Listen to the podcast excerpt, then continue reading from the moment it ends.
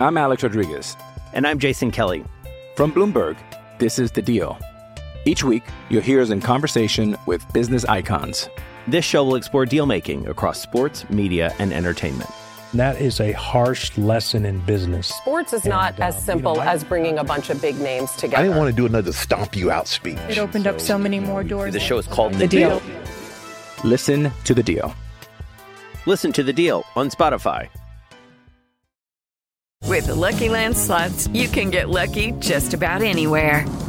This is your captain speaking. Uh, we've got clear runway and the weather's fine, but we're just going to circle up here a while and uh, get lucky.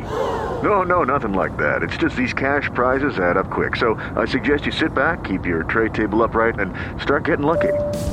Play for free at LuckyLandSlots.com. Are you feeling lucky? No purchase necessary. Void where prohibited by law. 18 plus terms and conditions apply. See website for details.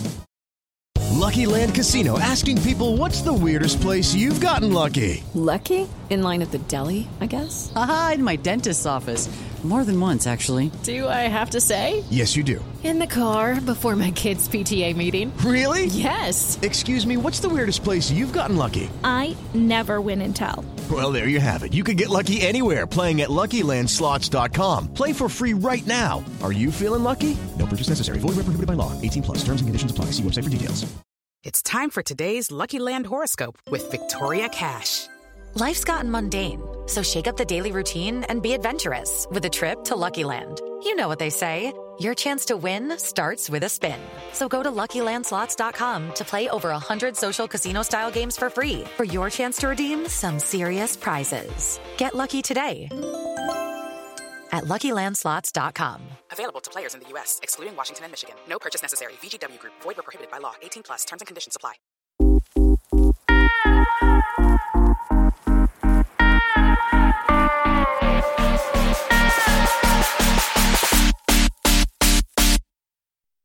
This is the Red Sox Precap with your hosts, Keaton DeRocher and Shelly Verstrate.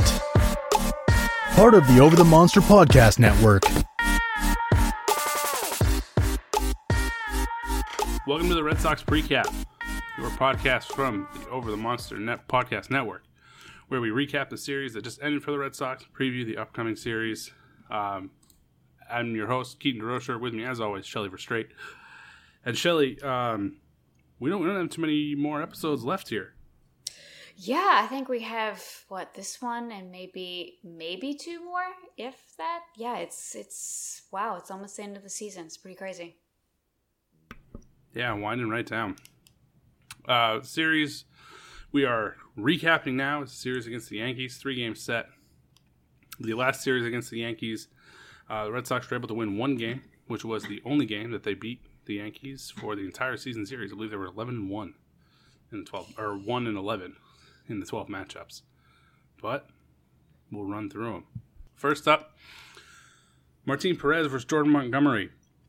Red Sox took the loss in extra innings. This was a bit of an exciting game to follow as the Red Sox um, were in the lead. The Yankees tied it in the ninth, uh, and then the Yankees went ahead in the 11th. The Red Sox came back and tied it in the bottom half of the inning, and then in the 12th, were not able to.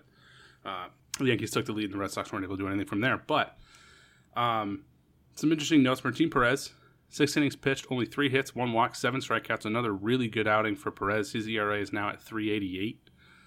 Um, quite a day from Christian Vasquez, who went three for five, and Christian Arroyo launched a bomb, also going three for five with four RBIs. Um, it was another good start from Perez. Uh, he had a couple shaky starts here in the se- in the I guess in September. I guess we'll call that the second half. uh, but he's had uh, more good starts than bad starts. Um, what is your confidence level on Perez here in the pitching rotation going into 2021? Um, it's actually it's it, I mean it's better than it was at the beginning of the season. Um, because when he was pitching with the Twins, um, last year, he did good. Uh, he did really really well at the beginning of the season, and then like he really tailed off, and he ended up in the bullpen. So I was kind of expecting that uh, this year, but uh, that didn't happen. Um, I guess I need to get like a, a hat tip to Jake uh, for his Martin Perez love. I just, um, yeah, he's. Uh, I was definitely impressed with what he did this year. Same, and I mean, I think we we kind of talked about it on the last episode, and that the, the current role that he's been in this year with injuries to Valdi, he's been like the number one. You don't feel great about what he's doing if he's your number one. Yeah. But with a healthy Erod, healthy Eovaldi, at best, he's your number three. I feel pretty good about it. That's a good spot for him to be in. Yeah, totally. I um uh I I totally agree. Um I yeah, he definitely should not be the ace, but uh he he did well this year and can't really say uh too much about too many of our pitchers that way. So Yeah, no kidding. Uh, another piece, uh, Christian Arroyo, after this game, had his average up to 303. Do you think he makes the opening day roster? Or do you see him um, as like maybe a, a minor league contract kind of fighting to get back to Fenway or somewhere else? Um, uh, I, I do see him on the team uh, coming into next year. Um, I, I mean, I like him better than Peraza. Uh, just the ABs that I've seen out of both players. Um, I mean, I kind of liked Arroyo when you know we see he was with uh, San Francisco and Tampa Bay. Um, he's always been just kind of like a guy who can just hit pretty well and you know can just kind of churn through the lineup, just keep the lineup kind of moving type of guy. There's not a lot of power there, there's not a lot of speed, but just a good hitter. Um, and I'm totally fine with that. And maybe we'll see uh, Jeter Downs towards the later half of next year. But uh, going into the first part of next year, yeah, I would love to see Arroyo on this team. Yeah, I'm definitely with you on better than Peraza for sure. I think like the the super util guy, uh, Yairo Munoz has the inside track. Um, yeah. But if he's still struggling with injuries, or if they decide that they want to use Munoz as like the outfielder and then turn to Arroyo as the infielder, I could definitely see that role kind of being there for him. One last note, just as we were singing the praises, well, maybe not singing the praises, but starting to convince ourselves that um, we might be okay with Matt Barnes as our closer, uh, he blew his fourth save in this in this game. Yeah, yeah, that's uh, that's that's the thing with uh, that's the thing with Matt Barnes. He'll uh, he'll do good and then do bad and then you never know. It's like a seesaw. He's a he. We should call him seesaw. Yeah, that's pretty good. uh, game two uh, was not close at all as the Yankees blew out the Red Sox. Uh, most of the runs coming from the first three innings or so, as usual. Uh, Chris Mazza um, went four innings, gave up four runs, two earned, uh, and then Covey followed that and gave up three earned. Um, looking towards next year with these guys, do you think either of them are still with the Red Sox, Mazza or Covey? Uh, Mazza might, might. I'm I'm not sure, but I don't I don't think Covey's gonna be with us. Uh, I I mean, uh, to to be honest, I really don't really want to see either. But if I had to pick the lesser of two evils, I think I'd pick Mazza. Yeah, I think I'm with you there. Not much going for the offense here in this one. They only mustered five hits from four players. JD Martinez went two for four. Uh, got a hit. Dalbec got a hit. Bogaerts got a hit. That was kind of about it. Plawecki up to 286 with his batting average now. Um, and a 724 OPS. Um, he's been really good when he's been given a chance to play for the Red Sox this year. And at the trade deadline, uh, Vasquez was in a lot of trade rumors.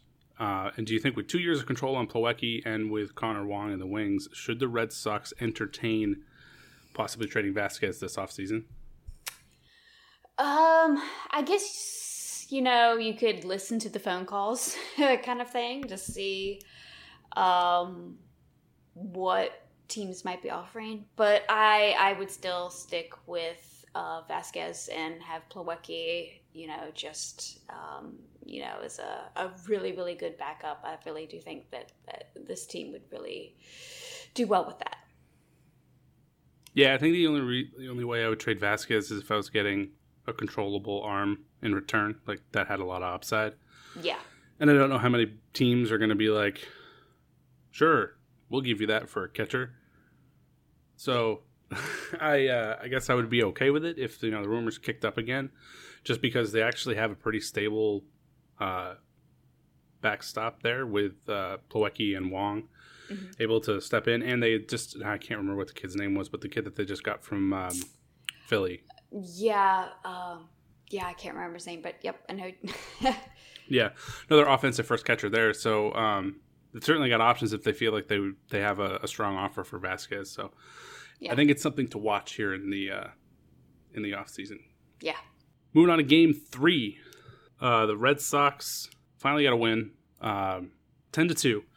Another really good start from Tanner Houck. Went six innings, gave up one run, three walks, four strikeouts uh, against a pretty tough Yankees lineup here.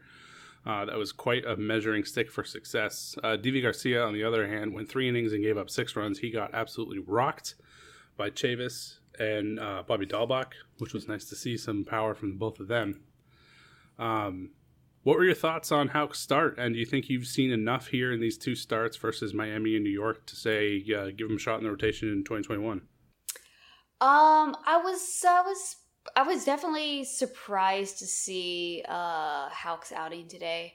Um, I, I mean, I know that the Yankees lineup is not, you know, on, uh, you know, just all the way through how they envision it. Um, I don't think, uh, yeah, Judge was not in the lineup today. Um, but yeah, I was I was still impressed. I mean, the three walks still kind of bugged me a bit. Um, but I, I thought he I thought he pitched really well and definitely much better than I was expecting. Um, I uh, sure. Uh, if, I guess you know, as a starter going into um, next year. Um, sure. I'm I'm I'm I'm, I'm surprised that I'm actually saying this because I mean I just kind of like chalked him up as a reliever, um, you know, towards the end of last year. So yeah, I've just been really I've been really pleased with uh, Tanner. Yeah, I would like to see him get the chance. Um, I think I'm still with you on uh, leaning towards like his eventual role being in the bullpen. Like I would like to see him get the chance and see how far in the season he can get. I mean, it would be as, the most innings that he will ever have pitched at any level at that point if he's on the the team to start the season and as that like fifth starter. So, um, if he's able to just maintain that stamina throughout an entire year, is something I'd like to see. But I mean, what he's been doing, given the other options of just like more bullpen days, I'd rather just see how get it. Yep, totally. Uh, as I mentioned, Dalbec and Chavis had some uh, had some nice days. Chavis hit two home runs. Dalbec hit one. Uh, what are the odds that you'll see both of them in the lineup in 21 to do more of this, or do you think that um, maybe that's just not the in the cards here for these two sluggards? Um, I think it's a pretty good chance that both of them will be um, in the lineup. Um, I think uh, would have more of the uh, more of the everyday at bats um, than Chavis. And, you know, Chavis might, you know, play a little second first, maybe a little bit of outfield. I don't know what we're going to do about that. But I kind of see Chavis as more of maybe a bench type of role. But I do think that both of them um, start out uh, next year on the um, opening day roster. Be fun to see them as like the fifth and sixth guys and just carry the momentum from that top of the order. But yeah, I think they both need better tools for that. But hey, I mean, if this is what's going to happen with them just hitting palms all the time, there's a lot of fun. Exactly.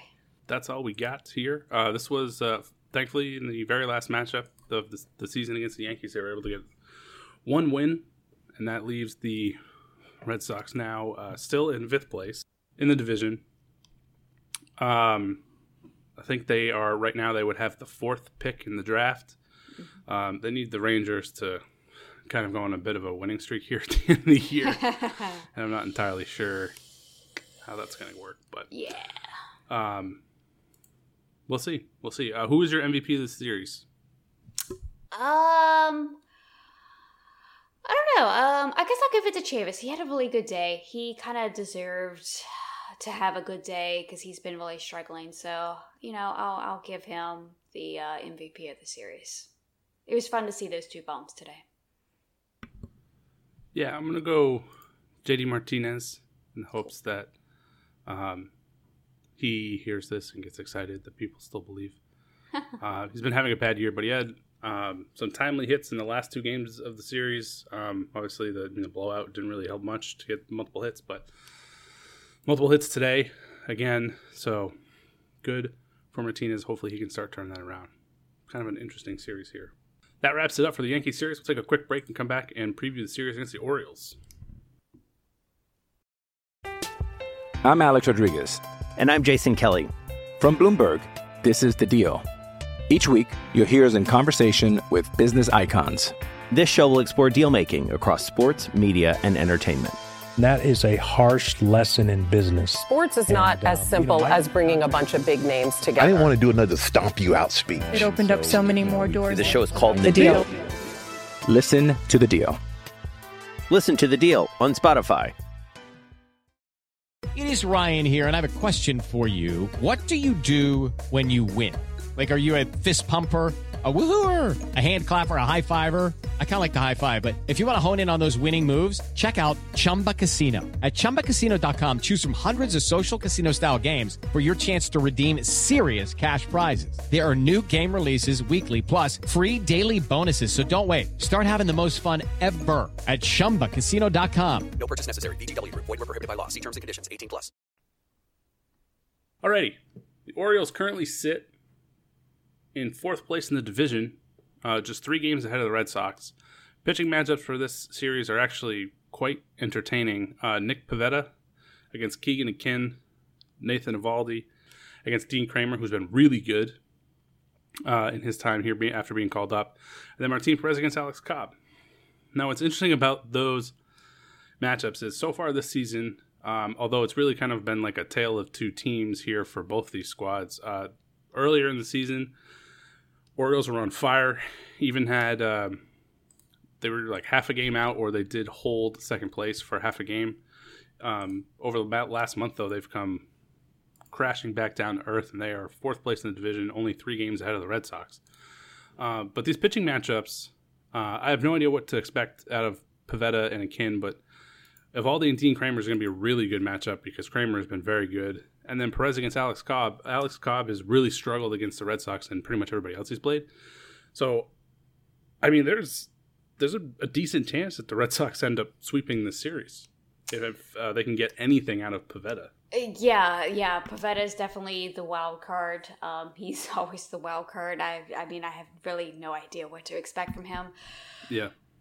Um, but yeah, we definitely do have a chance of sweeping and definitely taking two out of three. Um, but I definitely agree that that middle matchup between uh, between uh, uh, Dean Kremer and Nathan Eovaldi is definitely going to be the one that I'm going to be tuning in. Definitely because uh, it's going to be that's going to be fun to watch. Yeah.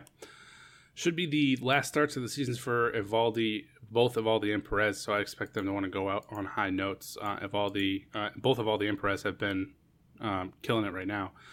Pivetta getting a start to kind of just see what you have. Um, Alex Verdugo uh, left the. Um, I don't. I don't remember if it was the first or the second game against the Yankees with a uh, lower body issue. Um, so hopefully he'll come back at some point here to help this out. But I just feel like it's going to end up going the Red Sox way and then end up probably sweeping, just because uh, even though all of their fans uh, are want them to have a better draft pick because of what's the two pitchers here from uh, Vanderbilt the top of the draft. Um, but it just feels like the Red Sox luck, like it's just not going to happen, and they'll end up sweeping and getting further away, and then end up with like a tenth pick instead of like the third or fourth. Yeah, I, I'm I'm I'm kind of dreading that as well because I mean I'm like I want my team to win, but then I don't want my team to win. It's a I'm I'm really conflicted. yeah, it's one of those things where like I'm not rooting for them to lose, but when they do, I'm not bummed about it. Yeah. so, um, I guess we'll just kind of see how that goes. But um, who? Uh, so I guess what is your prediction for the series? I just uh, I'm gonna be wildly optimistic, and and I, just feel a sweep for the Red Sox coming. So I'm gonna I'm gonna go with that. Yeah, I'm gonna go two out of three because I just don't trust this uh, pitching whatsoever. So, but uh, I'll go two out of three. Um, and I guess my MVP, um, I don't know. I'm gonna go with JD Martinez uh, because the dude's gonna end this season on a high note and then get 2021 just going off. So, Yeah, I'm gonna go Eovaldi for my MVP. Just uh, I think I feel like that second game is to be a real pitcher's duel. So I'm just uh, putting all my eggs in that basket. Eovaldi's going to have a really good game. Out to Kremer maybe in like a two to one, three to one, maybe kind of deal. Nice. But him having a, another stellar game. So I want to go with Eovaldi. Awesome.